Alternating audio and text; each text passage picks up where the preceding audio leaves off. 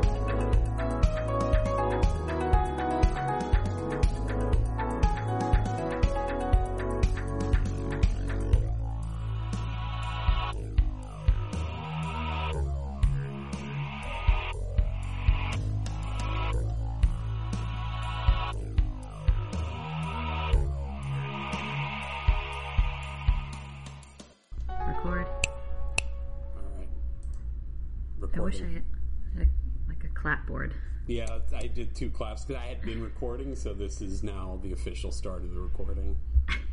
Brad did the same thing where he was just like, and I was like, Yeah. "What do you? What do you? I, I Yeah, don't do that." That's that's what the clapboard is good for. It's for syncing audio. Yeah. Okay. Well, it does. Yeah, I guess you're right.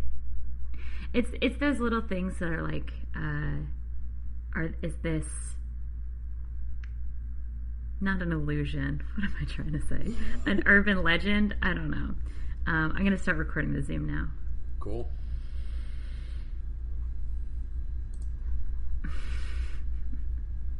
I actually love that she tells you. I think that's very nice of her. It is. It's very polite. to say that. I had a recording for work today, um, and uh, the guy like had his camera on and his microphone on, and I was like, "I'm gonna be recording this and like distributing it, so you can do whatever you want, but." Just so you know, And he's like, "Oh, thanks so much for saying that," and then just left everything on, and I was like, "Okay." Not like I didn't tell you. yeah, I was like, that's fine. i then I felt bad after a minute where I was like, maybe I should not distribute this. And I was like, no, this is fine. It's fine. Um, hi, how are you? I'm good. How about you, Jaye? I'm I'm good. Um, this is a, a special episode. So for listeners, we're recording on August third, our final episode of our current, or I guess by you by the time you hear this former, Haley hated it when I when I did this. I'm trying to talk in two different times. Uh, so when you're listening to this in the future, it will be the past, but now it's the future. so our final episode with Haley and I releases tomorrow, the day after this recording. But this recording will be released in a few weeks. Recording So- into the future. We are recording, we are speaking into the future. Hopefully, the world has not changed dramatically, or maybe hopefully it has changed dramatically. As long as this remains intelligible in future world. which I mean, I think with the the rate at which things are going, uh, probably it probably will. Um, I'm going to turn my volume down just a smidge. I'm finally learning how to like use my equipment. Um, so we're here. I'm joined by my friend John. I'm Gonna have him introduce himself in just a moment. The it's like hard to explain the context of how we know each other without getting super inside baseball within 30 seconds of this recording. So we'll keep it light and say John and I met via uh, an online community that grew up around a particular podcast that we listen to. And this podcast is politics and media and they talk a lot about sort of all kinds of contemporary issues, uh, including um, not just politics and policy, but also uh, identity and uh, those sort of societal questions and topics. So, within our community, we have the opportunity to have these conversations amongst ourselves and every so often um, share them with the outside world. Uh, this is John's idea, this particular podcast, uh, and so I'm very excited to be here. Um, so, without Excited further to be with you. Oh, thank you. Uh, you're you are my first and maybe last non-queer guest on this podcast. I, I have to hold myself to a high standard so that I'm not the last and that you're not scared off. The the entire weight of the straight community is on your shoulders. Fuck. So, so you're really gonna have to um, bring your A game today, which we would expect nothing less uh, from you. Uh, so, without further ado, my name is Jaye. I use they them pronouns, and uh, my back is awfully sore from uh, carrying the weight of my entire company on my shoulders. But that's what it. That's how it be when you're the captain. So, that's that's my intro. I'm John. I use he, him, his pronouns, and I am president of the committee to reinvade Cuba.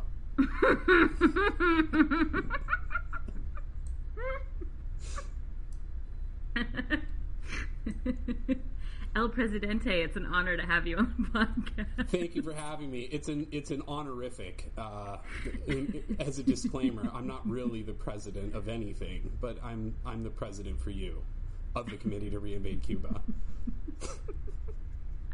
I'm I'm so glad we're really getting the important stuff out of the way in the first five minutes. You know, I think this is really the important stuff of, of the meat and potatoes of this conversation.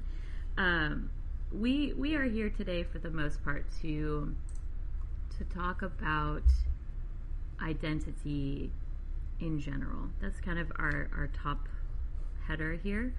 Um, I John offered me the opportunity to answer questions about myself, which I've never said no to ever in my entire life, which is why I have a podcast. Uh, and so I think maybe we start there, but the conversation is going to be a little freewheeling. Um, sometimes it is hard to produce these conversations, at least getting them started, but I am confident that once we get rolling, um, we will be we will be We'll able in- to we'll get kind of into it. we'll get into it. And so I would I would say this is my show. Um, people know who I am. Uh, so in addition to the brief intro you've already given us, um, since we're talking about identity, uh, are there sort of things you want to share now? Would you like it to come up more organically to kind of set a framework and or a context for questions I may ask you later? Um, anything guess- you want to share now to start? Yeah, I guess I can say something briefly, but it's it, it, it strikes me as um, I guess the introduction itself is going to be sort of meta related to what else we're going to talk about because I feel like the answer to your question addresses the issue of identity itself. Like um, I can introduce myself as a Cuban American, which might tell you some important information, and one might think that that's exceedingly important, um, but it's maybe a fraction of who I am. But so I'd, I'd say I am a uh, Cuban American man in his 30s who has lived in different parts of the country, generally lived in among pretty diverse communities. Um, didn't I went to took me a long time to get into undergrad um, and then postgraduate studies. Um, I didn't finish undergrad until I was, I, I don't even remember now, in my late 20s. Um, I think that's a big part of who I am and sort of a working class background. Um, and I am uh, straight and cisgendered. I'm because I've not had to. Um, I've not had to think of myself outside of this very convenient proscribed binary. I, I might not have the proper vocabulary, though I have, I like to think, some empathy and understanding of other people's perspectives. But that's that's who I am in a very sort of very high level introduction. And I, I think that um, something that I've thought about more in the last couple of years. I mean, one, I, I came out as non binary in 2019. So my gender perception of it and presentation of it is, I think about it in just relationship to everything else that's going on in the world. And so something I think about a lot is how like conversations about racial identities and ethnicity identities overlap with queerness or don't. Uh, I've, you know, the metaphor only goes so far. And so I think a lot about like where my blind spots are, where I make assumptions about my understanding of a situation. Um, and I, in in particular, um, I wasn't very close to my father growing up. My parents got divorced right after I was born, and then he lived away. Um, but my grandmother is Mexican, and I think, as far as I know, and like I, this could just be like family lore that I've totally misinterpreted. I think her parents came to America, but I do not know if, again, if like if I'm conflating that with something else. And so I am interested in talking about how like like in particular that identity i never saw myself i would never consider myself uh, like connected to that mexican heritage specifically because i like barely knew this woman until i was 10 years old because i saw her once a year. Um, and then but now as it's I hate to say trendy because it sounds very dismissive to like, you know, get in touch with your origins and do forever forever 21 um, what is it called? What is it called? Forever family? I don't I know, what, I know what you're talking about but i can't i can't 20 name it. 23 and me. There I, you go. Um, between the two of us we got there. Uh, so you know like like and you hear all the horror stories of like a white college bro goes to Africa because of like mm-hmm. 0.001. And so I I it wasn't until I was sort of in my late 20s where I was like, "Oh yeah, I am sort of more Hispanic than I ever realized." But there's no connection to that and I I I wonder a lot about like how my connection to that identity would have been different if I had been surrounded by it or had literally any tangible connection to it at all. Um, my father's father was in the military, and so they moved around a lot. Um, so my grandmother, I grew up in Maine, and that's where she lived until she passed.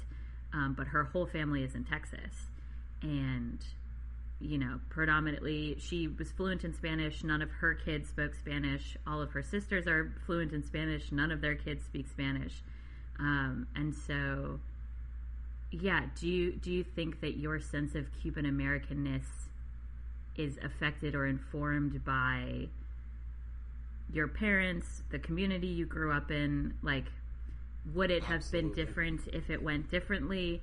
Um, I don't know. I- That's I- your prompt. Yeah, yes, absolutely. It definitely. It's interesting because there's a tension within me. I, I think of myself as an individual uh, who is a, a very independent thinker. Who, I mean, I've gone so far as uh, challenging, as I was growing up, challenging my the morality and ethical, the moral, ethical, and like religious framework that I was raised under, kind of like destroying that at an intellectual level and then coming up with my own. Um, so for someone who has gone so far as like consciously deciding what ought to compose his soul, um, there's there's a tension there's there's a tension between like the the individualist within me versus um, the fact that I am 100% Cuban American, and that's because I was, even though I might not share the same values as a plurality of people with a background similar to me, there are like some cultural and ethnic touch points that I do share with broadly all of the the um, Cuban American community that um, that came to be in the United States following, you know, their expulsion or their their leaving Cuba as a result of communism and and dictatorship. Um, so while I this is such a long it's a difficult question to answer because I, I because of that tension and mm. as an individual I I do I also recognize the fact that you know, I grew up in, in I grew up with my grandparents and spoke Spanish at home, and we have um, we relate to pop culture in the United States in a, in a way that is just radically different than most you know Americans who've been here for generations, there there are some references that I hear people make that go right over my head, and it's not like I live under a rock, like mm-hmm. because I can I can relate when it comes to pop culture pretty easily with people in Miami or in New York, for example. Um, so yeah, when it comes to food, when it comes to some very basic values, when it comes to some worldviews. For example, this like innate suspicion of totalitarianism that I have, mm. despite the fact that, uh, uh, you know, and suspicion of like, I don't know, socialism, for example, despite the fact that I as an individual have concluded that, you know, liberal democracy is in order, it, liberal democracy with some protections provided by the government is a good thing. Um, anyway, uh, my my background, my upbringing, my culture, my my ethnicity informs who I am. I can't say that it is necessarily integral, but it's inseparable from who I am. Mm. I think that's a really interesting way of putting it. Because I, yeah, and I, I have, you know, the more the more space, the more space I give, and the more time I spend with um, folks who think like us in this very individualistic way, the more I'm um, faced with perspectives that don't really occur to me. In particular, this idea of like, why do we need pride? Because there's, it's not like I'm ashamed, but like there's nothing to be proud of.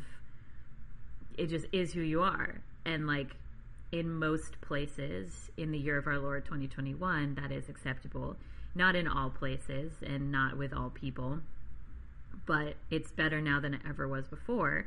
So, like, you know, do we need this this big parade blocking Fifth Avenue once a year?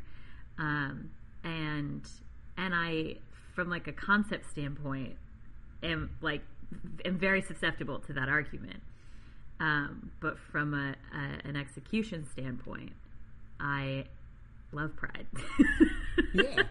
Um, and uh, I, I said it on a, a Pride our Pride episode where it's like I saw a TikTok that was like, "Isn't it nice that everyone is talking about you for a month?" And I'm like, "Yeah, it, it is actually."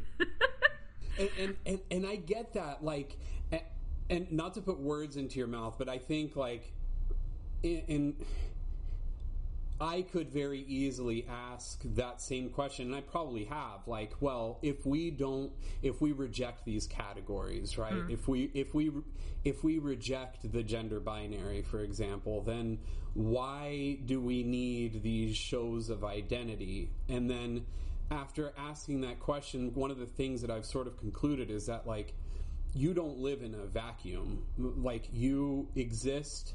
You might be an individual, but you you exist in a context and you relate to the world and the world relates back to you. And in this world that we currently live in um, it must feel in the absence of stuff like pride it must feel that you are not necessarily recognized by the broader world. Um, or at least with things like pride, or at least the recognition that there are identities that are outside of what traditionally we would call male and female, without without a recognition that other things exist, it must feel that you it must feel that it it would be very hard to relate to the world or like we use heuristics to sort of like describe each other. Like if you were if if if I were introducing myself to someone for the first time and they wanted a quick rundown about who I am it would I'd have to I I would feel compelled to start out with an intro similar to how we started out with this podcast. I'm Cuban American. I didn't finish I didn't go to college until my 20s etc that is a useful heuristic. It might only describe one one hundredth of who I am, hmm. But it seems to be that it seems to be a shortcut for relating to the rest of the world. I don't know if I'm onto something, but that's kind of if someone were to ask me, well, why do why does someone like Jaye have to identify with a broader group if they if they're an individual? My response would be because the individual exists within a broader context and you need heuristics when relating to people in the world. I and I think that's I think that's exactly it. And I I do feel like we're in this really interesting like hitch point where where we are either the edge of the pendulum swing or the pendulum is swinging, baby. Like it's for sure swinging. I don't know if we've like swung all the way, but like we are we are swung. Um, where there are many ways of labeling your gender and your sexuality and different labels that that people use black with a capital B, BIPOC, you know, like I just sort of throwing out a, a, additional examples to to the queer examples that I have talked about, um, and Haley and I have talked about ad nauseum on this podcast for the last year. Um, so I think those those labels have meaning exactly as you're saying in a way of shorthand relating to the world. And i think that is the part of identity that is so challenging is this balance as individualists individually oriented people of like there are labels that i choose for myself but i also like acknowledge stereotypes with those labels that i both agree with and don't agree with in some contexts like there are definitely some like you know memes about trans men I see, and I'm like, yeah, that's funny because it's true. but like, and I'm sure like you see the same thing. And I I sort of focus on your Cuban identity, um, not to dismiss your cisness or your straightness, but. Um, in the context of this conversation, I would say that's kind of the, the parallel lines we're drawing here. Mm-hmm. Um, so, yeah, but but if an outsider makes assumptions or stereotypes about me based on those labels. It's very concerning, um, and it's you know back back in the, I mean, not you don't have to go back as far as you might wish, but you know the flamboyantly gay skinny white man as the only like this is what being gay is, Mm-hmm. and they're like there are no gay women in media for the longest, and even now it's like super niche and super specific and spaces for queer women. Um, and so I, I wonder if you have like has anyone ever been like oh cubans and then like made in like an off-color joke Oh. that you were like what sure. I can't think of I well, I, people who are just completely aware of like the broader Hispanic community. That I've I've gotten comments adjacent to like what kind of tacos do you eat? Like literally, it's been it's been a thing. oh my god yeah, it's it's kind of it it's kind of cringe, but like yeah, there's stuff stuff like that, and also I don't know, people make a lot of people make a ton of assumptions, particularly people that you would expect would would otherwise be kind of knowledgeable, like hmm. politico types or people that are like really into politics. They understand you know, at like a demography level that like Cuban Americans generally are very conservative, which I'm not, or well, hmm. I'm not. I'm way more complicated than I, I've never voted for a Republican, for example. But Yeah. one one could assume that among a group of 100 Cubans, you're going to come up with 60 or 70 of them who've never voted for anything but a Republican, right? Like, sure so people make a lot of these shorthand assumptions that like they challenge my idea of like, well, do I really relate to this broader community? Because all of mm-hmm. the assumptions that the outside world makes are when they apply to me necessarily are like incorrect. Like I'm I'm not a hardcore. I've never been a hardcore Republican. I definitely won't be these days. Um, Yeah. I I didn't ha- I don't have I don't come from a wealthy family. I come from a very working class family. A lot of Cuban Americans are assumed to because of our success in cities like Miami and because of like subsequent waves of immigration um, uh, uh, we've turned out demographically wealthier than a lot of other immigrant groups or or refugee groups. Um, but I come from a working class background. I'm I'm not ultra conservative. I'm not obsessed with, even though I am very preoccupied with it, and it is something that's important to me. What's going on in Cuba? It's not my primary concern. My primary concern is like what's happening in my neighborhood or what's happening um, in the United States. People yeah, people definitely make a lot of assumptions based on these um, sort of heuristics that are not applicable to me because I'm such an individual and because you know I got out of the town where I grew up in. Like I didn't, I didn't wind up, you know, having kids at, in my late twenties and sending them to Catholic school like a lot of my peers did. You know. Yeah. And do you ever like do you think there's a future where we don't have to worry about this anymore? You know, it's a good question, but it's sort of a loaded question. It's like, I, I, I don't know if you're asking that in like, is, is would it be a good or bad thing? Like, Uh make it two questions then. Yeah. Is that something you would want and is that a future we can have? Whether I- you want it or not. right? I, it's it's there's a tension, man. Like I. I am very proud of being Cuban American. I'm proud of my family. I'm proud of my culture. I, you know, it's like there's a whole lot wrapped in that that I'm very proud of. And I like the fact, even though the world might make bad assumptions about me, um, using the Cuban American heuristic or Hispanic heuristic more broadly, like, even though it might not really identify me as an individual very accurately or precisely, like, I'm proud of that background. So I don't know if I would want to live in a world for, let, let's suppose that 10 years from now, it's like taboo to call someone their Cuban American or whatever dash American. I don't know if I'd want to live in that world. But on the other hand, I'd want to live in, in a world where people are treated and respected as individuals. Um, but I don't know if that's, I don't know if that is just a utopian world that can't exist or won't exist. Um, I wonder whether whether it's just the human condition that we need heuristics in order to relate to one another. Um, yeah. Yeah. I I think my answer to the question is I I think the way the state of conversation and uh, I also hate the phrase kind of identity politics because it's like very loaded and Yeah.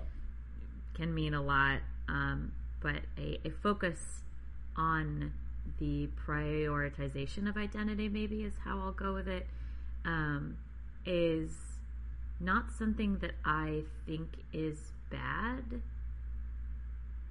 I think it can be used for bad. Absolutely.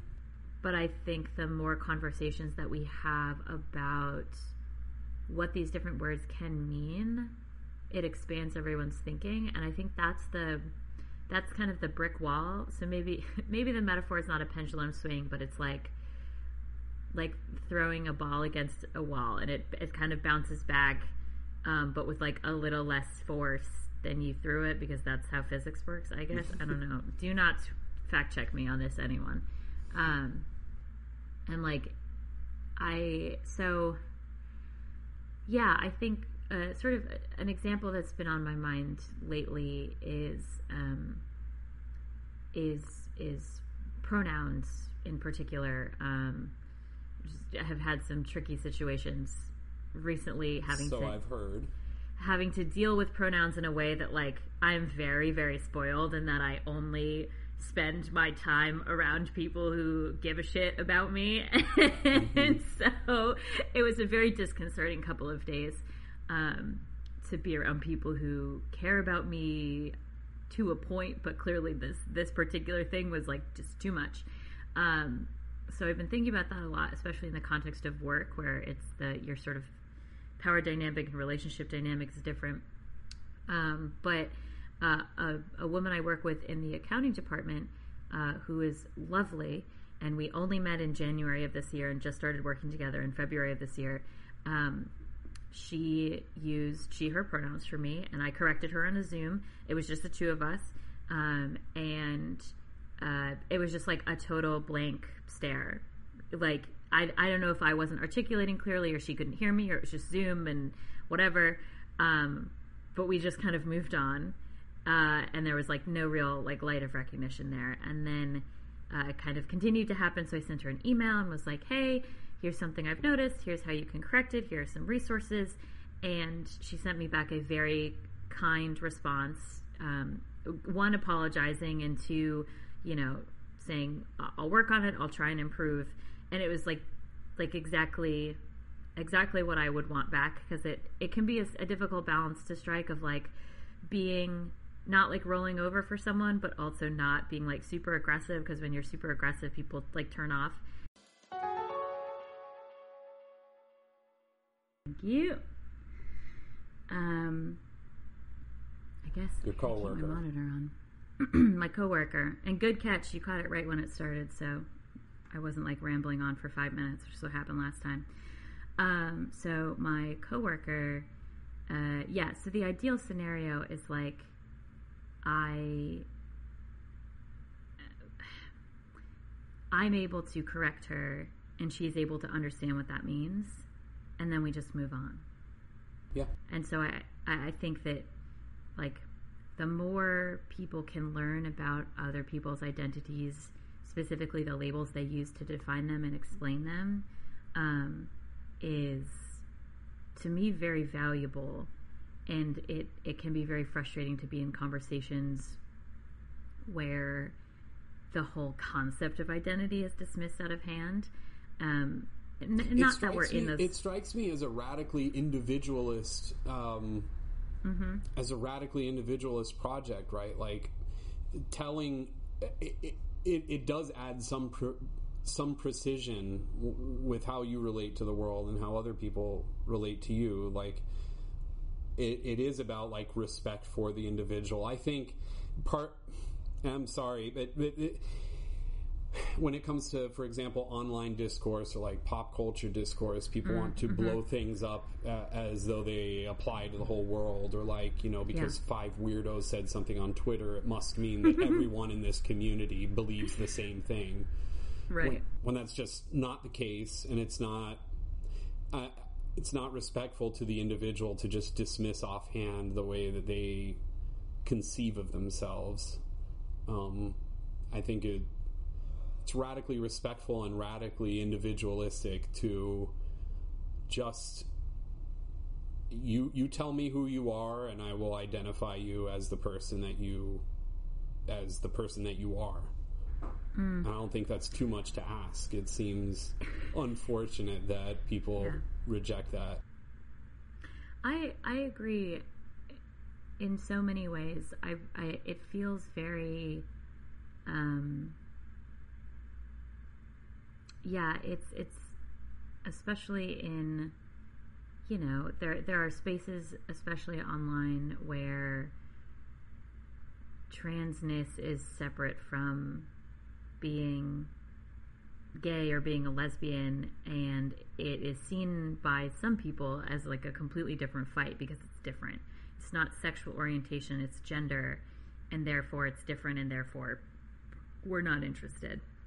And so it's it's very difficult to to see the context or to see people sort of implying like you can be different but only in the ways that I think it's okay to be different. Your individually your individuality can be expressed in ways that don't make me feel uncomfortable mm-hmm. and I'm uncomfortable by your like goth makeup and crazy necklaces or um, you know the pronouns you use or whatever and so um, yeah, it's that is the world that I want to get away from, and yeah, and move sort of in a completely different direction. And sometimes it does feel like we're never going to get there.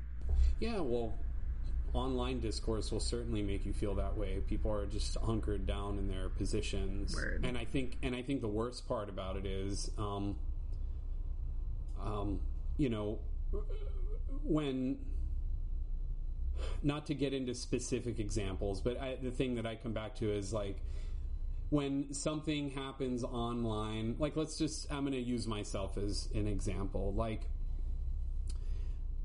someone might say something something completely off base with respect to Cuba, right? Someone online might say there might be on on the one hand someone someone saying that uh, what's happening, the protests in Cuba are are bad or sponsored by the CIA or something like that, and or on on the other side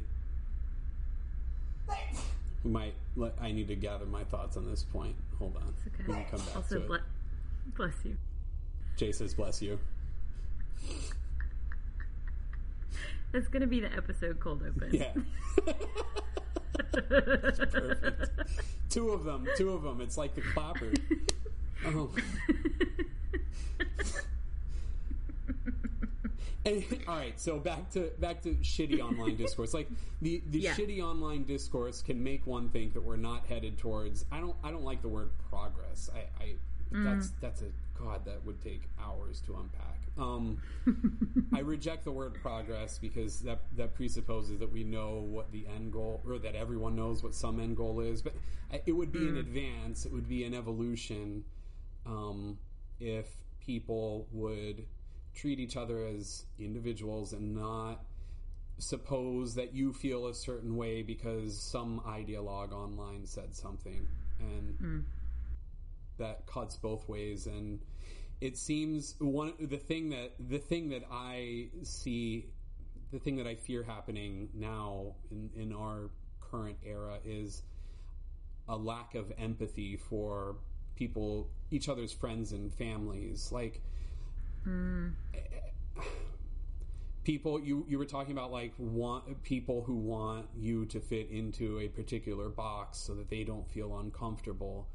Um, it seems like there people might be using shortcuts that they've used online. Like you are a trans person therefore all of your opinions must align uh, with what a trans activist says online maybe you maybe you share 90% of what what this particular hypothetical trans activist says but the 10% that you don't necessarily agree with might be very important to you. Um, And I, w- I would say, yeah, when you were talking a little earlier about um, sort of political stereotypes involving Cubans, I, you know, follow some artists online uh, during the election who, in particular, were like not not verbatim saying Cubans aren't real Hispanics, but saying like Cubans are completely outside of what you would call a Hispanic because all Hispanics think one way except the Cubans Yeah. with- who think Yeah. another way. And I was like, mm-hmm.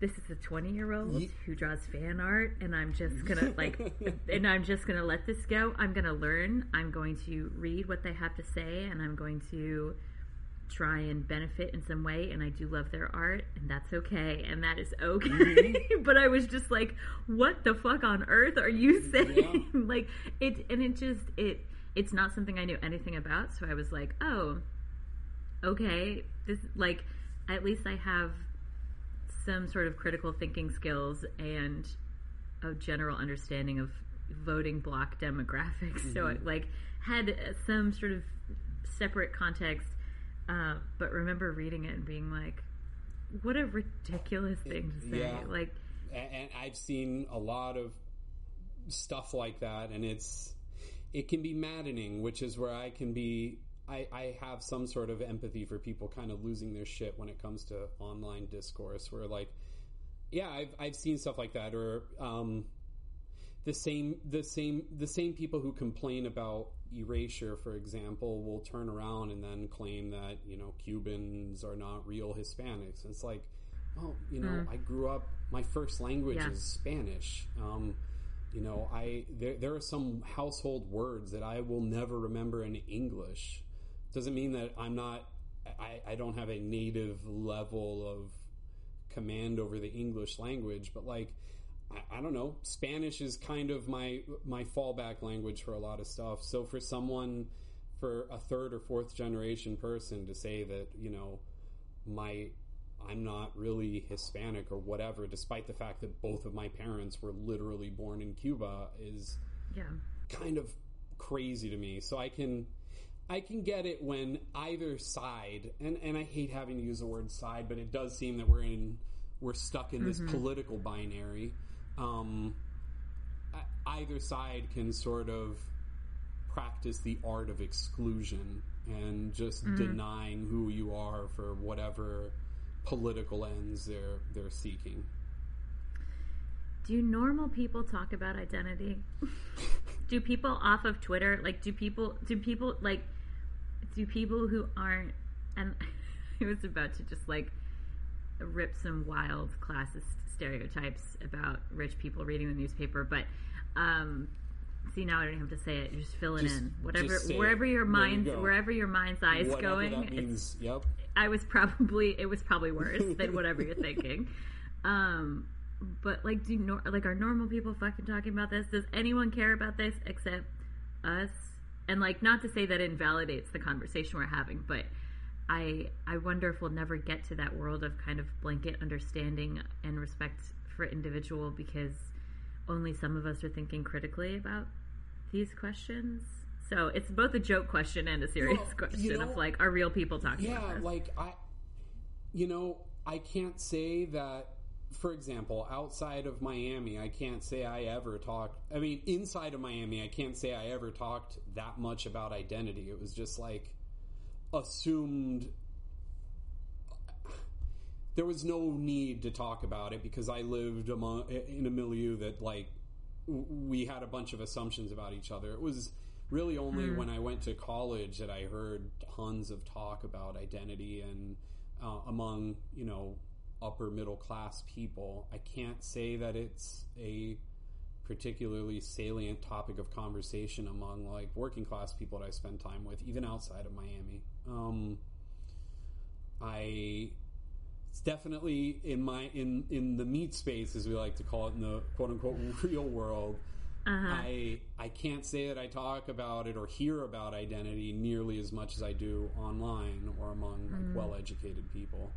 That's and i don't know whether that's a good or bad thing I can suppose that it may be a bad thing in that even if everyone else is not talking about identity, the people who make policy and the people who um, articulate culture or have more cultural power are constantly talking about it. And if and if people, if the the people in capital letters are not part of that conversation, then you're missing, I don't know, eighty percent of the country. You know, Is that what we'd call the public? the public, which is may or may not be revolting. Sometimes I feel revolting, so Double entendre. I appreciate that. close enough. Um, did you have questions for me? Yeah. Um what what would I need if you talk to me as if you were telling me for the first time what it means to you to be trans? Ooh, that's a fun one. because I don't want to. I, a, a, even though I'm a critical thinker and I'm aware, I'm aware uh, that what I hear from other people will never necessarily reflect 100% of who you are. But I don't think I've I've straight up just asked you. What does it mean to you? And maybe that's something that people ought to practice. If we want to be more respectful of each other as individuals, maybe we ought to ask, like, what, how do you relate to the world? What does it mean to you? It's obviously important to you. So, what does it mean to you? What do I need to know?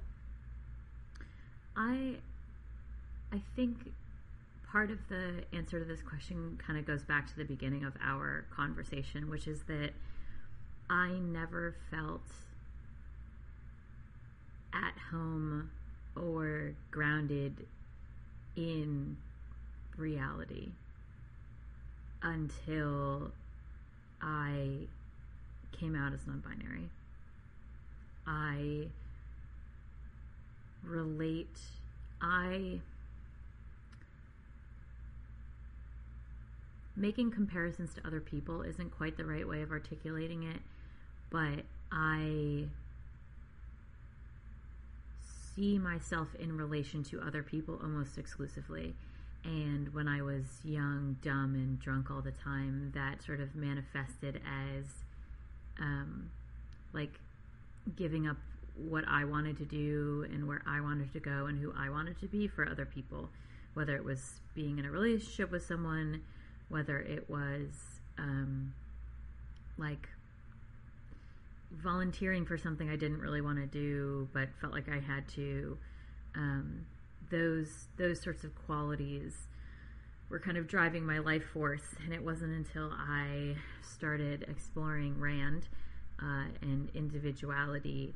Um, it, it, took that kind of dramatic attempt at philosophy um, to start to understand myself as a person, uh, as as one single unit of person, and not a person as a friend or as a partner or whatever. And so relating like so that sort of flexibility and shifting between responding to another person or people um, made it very difficult to like be myself and so it was a lot of like of like thinking about those questions and those ideas. Um, but then also like when I was dating a girl in college, I was very masculine and I had my head shaved and I wore boy, like boy clothes. And when I was dating men, I was more feminine, still like a tough girl, but more on the feminine side. And but I never felt like fully comfortable in either of those identities. I think I was able to kind of be with people who made me comfortable for the most part, but not always.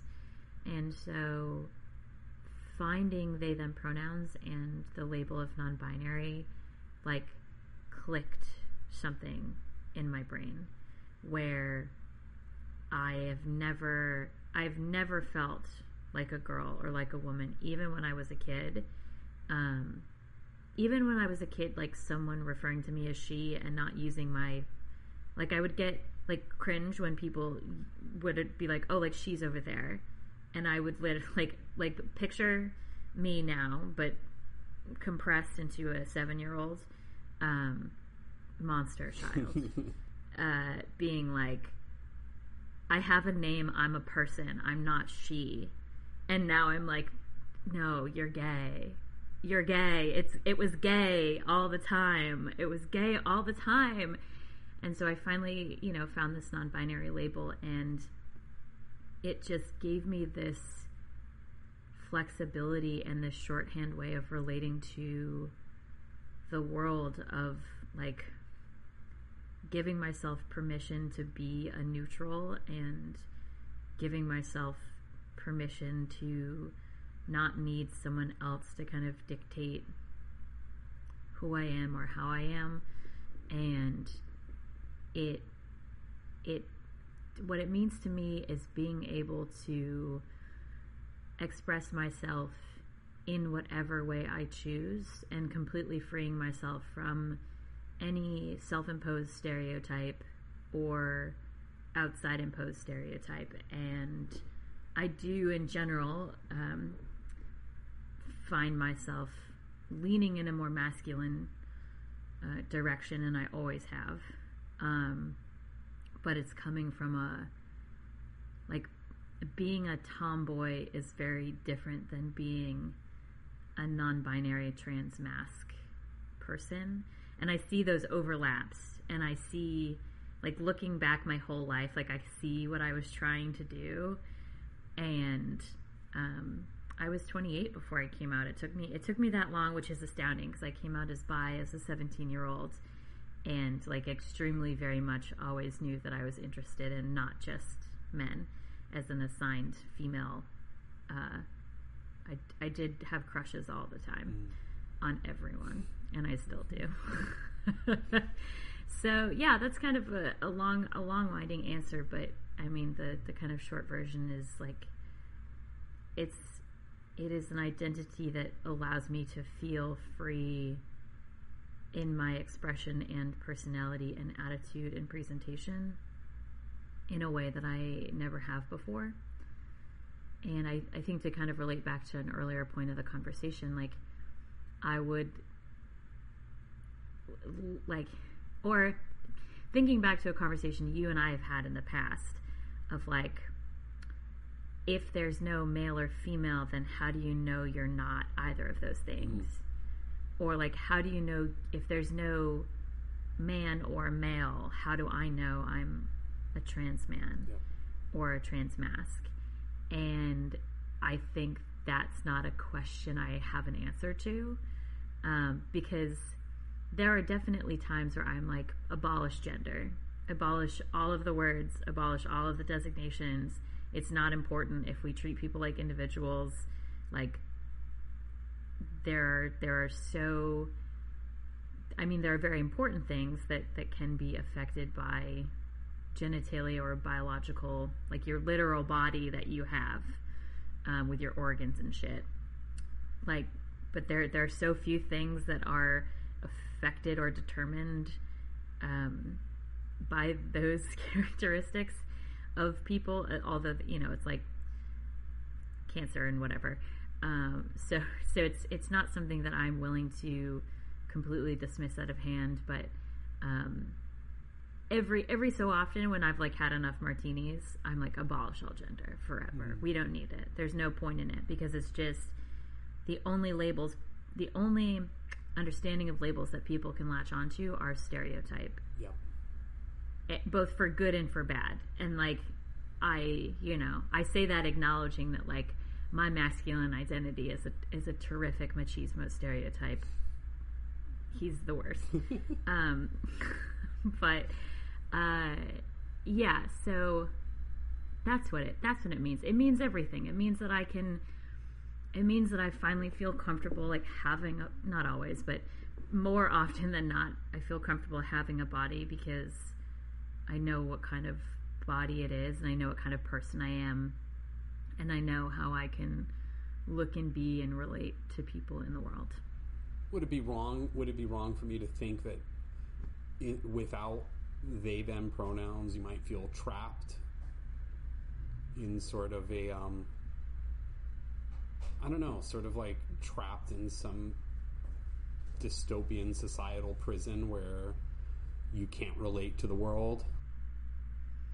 I I think that when you are socialized in one way and you learn to live even if that's not the right way to live like I, I i knew how to relate to the world as she her because i liked men and like that was easy. Like oh that's a girl because that's a boy and they're holding hands. And that's easy. Um, but from an emotional standpoint like i didn't realize how trapped i was until i realized it could be different.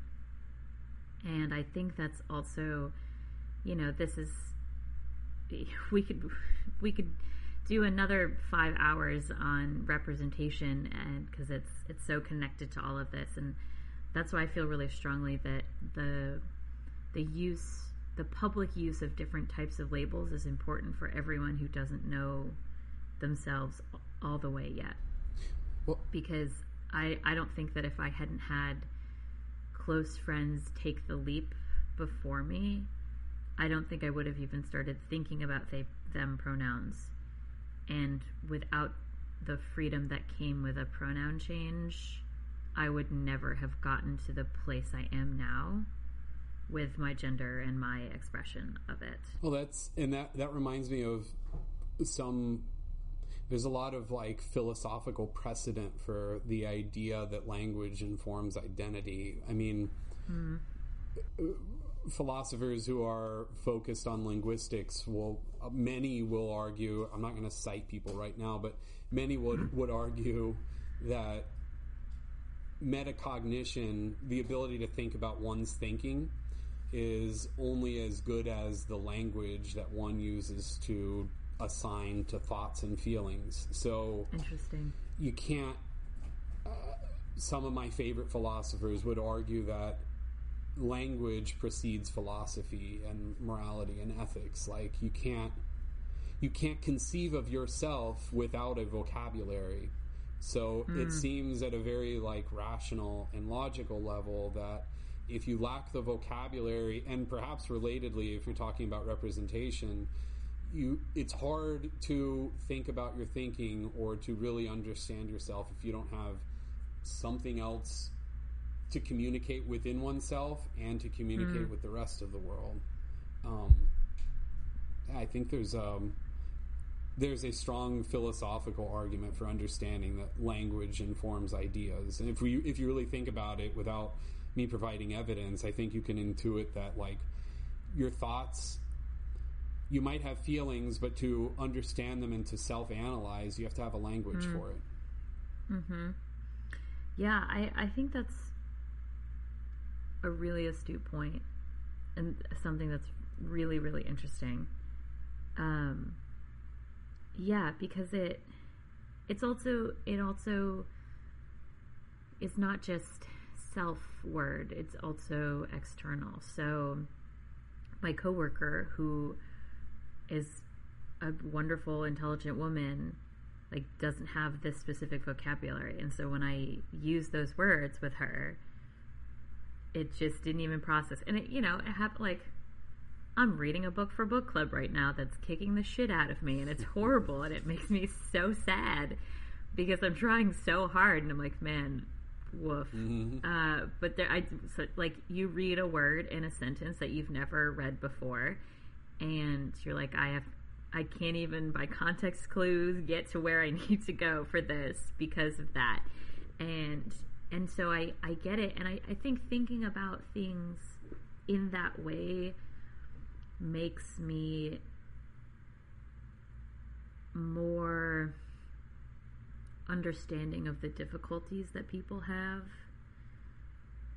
I my empathy stops completely at just like blatant disrespect As Um, it should. I mean, but I I I think that I have a lot more patience because I can conceptualize or I try to at least, not to say that people who don't can't, they could and don't. Um but yeah, it's an interesting to think to think about something you need to be able to hold it in your mind enough to think about it and that requires a label that requires Yeah. a word or a term um interesting yes yes you got any questions for me? why are you so great I don't think I am, but I appreciate that. you got a flavor in that vape I do. It is. Well, no, it's not. You know, this is the thing that I don't understand. this is the thing that I don't understand about flavors, right? Like these are all flavored. So I guess, I guess when they're banning flavors, it's just the flavors that they choose to call flavors. This is flavored like Virginia tobacco. So so i wouldn't yeah i wouldn't call that a flavor I, let's not call it a flavor, otherwise they're going to ban it. So I'll call it flavorless. flavorless a flavorless vape Mhm. Uh did you play sports growing up Mm, I was a swimmer for a time. That's it. Yeah. Yeah. Uh, and let's see. We'll do we'll do one final question in this impromptu lightning round. Um, what is your favorite thing to do by yourself? honestly, go going for a walk and thinking. I I have to do it. I have to do it for both physical and mental health reasons. Um, not not that there's some sort of like psychological condition in me. It's like I I need time to think and process thoughts and and like analyze the world. I my favorite activity is or one of my my favorite individual activity is thinking, frankly. And I can I'm able to do that when I'm going for my daily 2 to 3 hour long walk. It's a boring answer. I like to walk around, look at shit, look at flowers and shit, and think. That's my favorite I- individual activity. I was just thinking of how aggressively I was going to call you a fucking nerd and was like, that's too aggressive and was like walking it back in my head. That's all the hesitation that you just had to hear and bear witness to is, is me walking back my my bullying. I take on you. the nerd label with pride, so we're good. Um, well, thank you, John. This was lovely. Uh, let's do it again. Absolutely. I, I, I would say we can let the listeners decide, but I think you did a great job representing straight people um, by being respectful, considerate, and thoughtful. You've actually like way overrepresented a lot of straight people, not the ones who listen to my podcast. But I think you've really done your people a, a service today. I appreciate you for it. Thank you, Jaye. I appreciate it. All right, I'm going to stop this recording.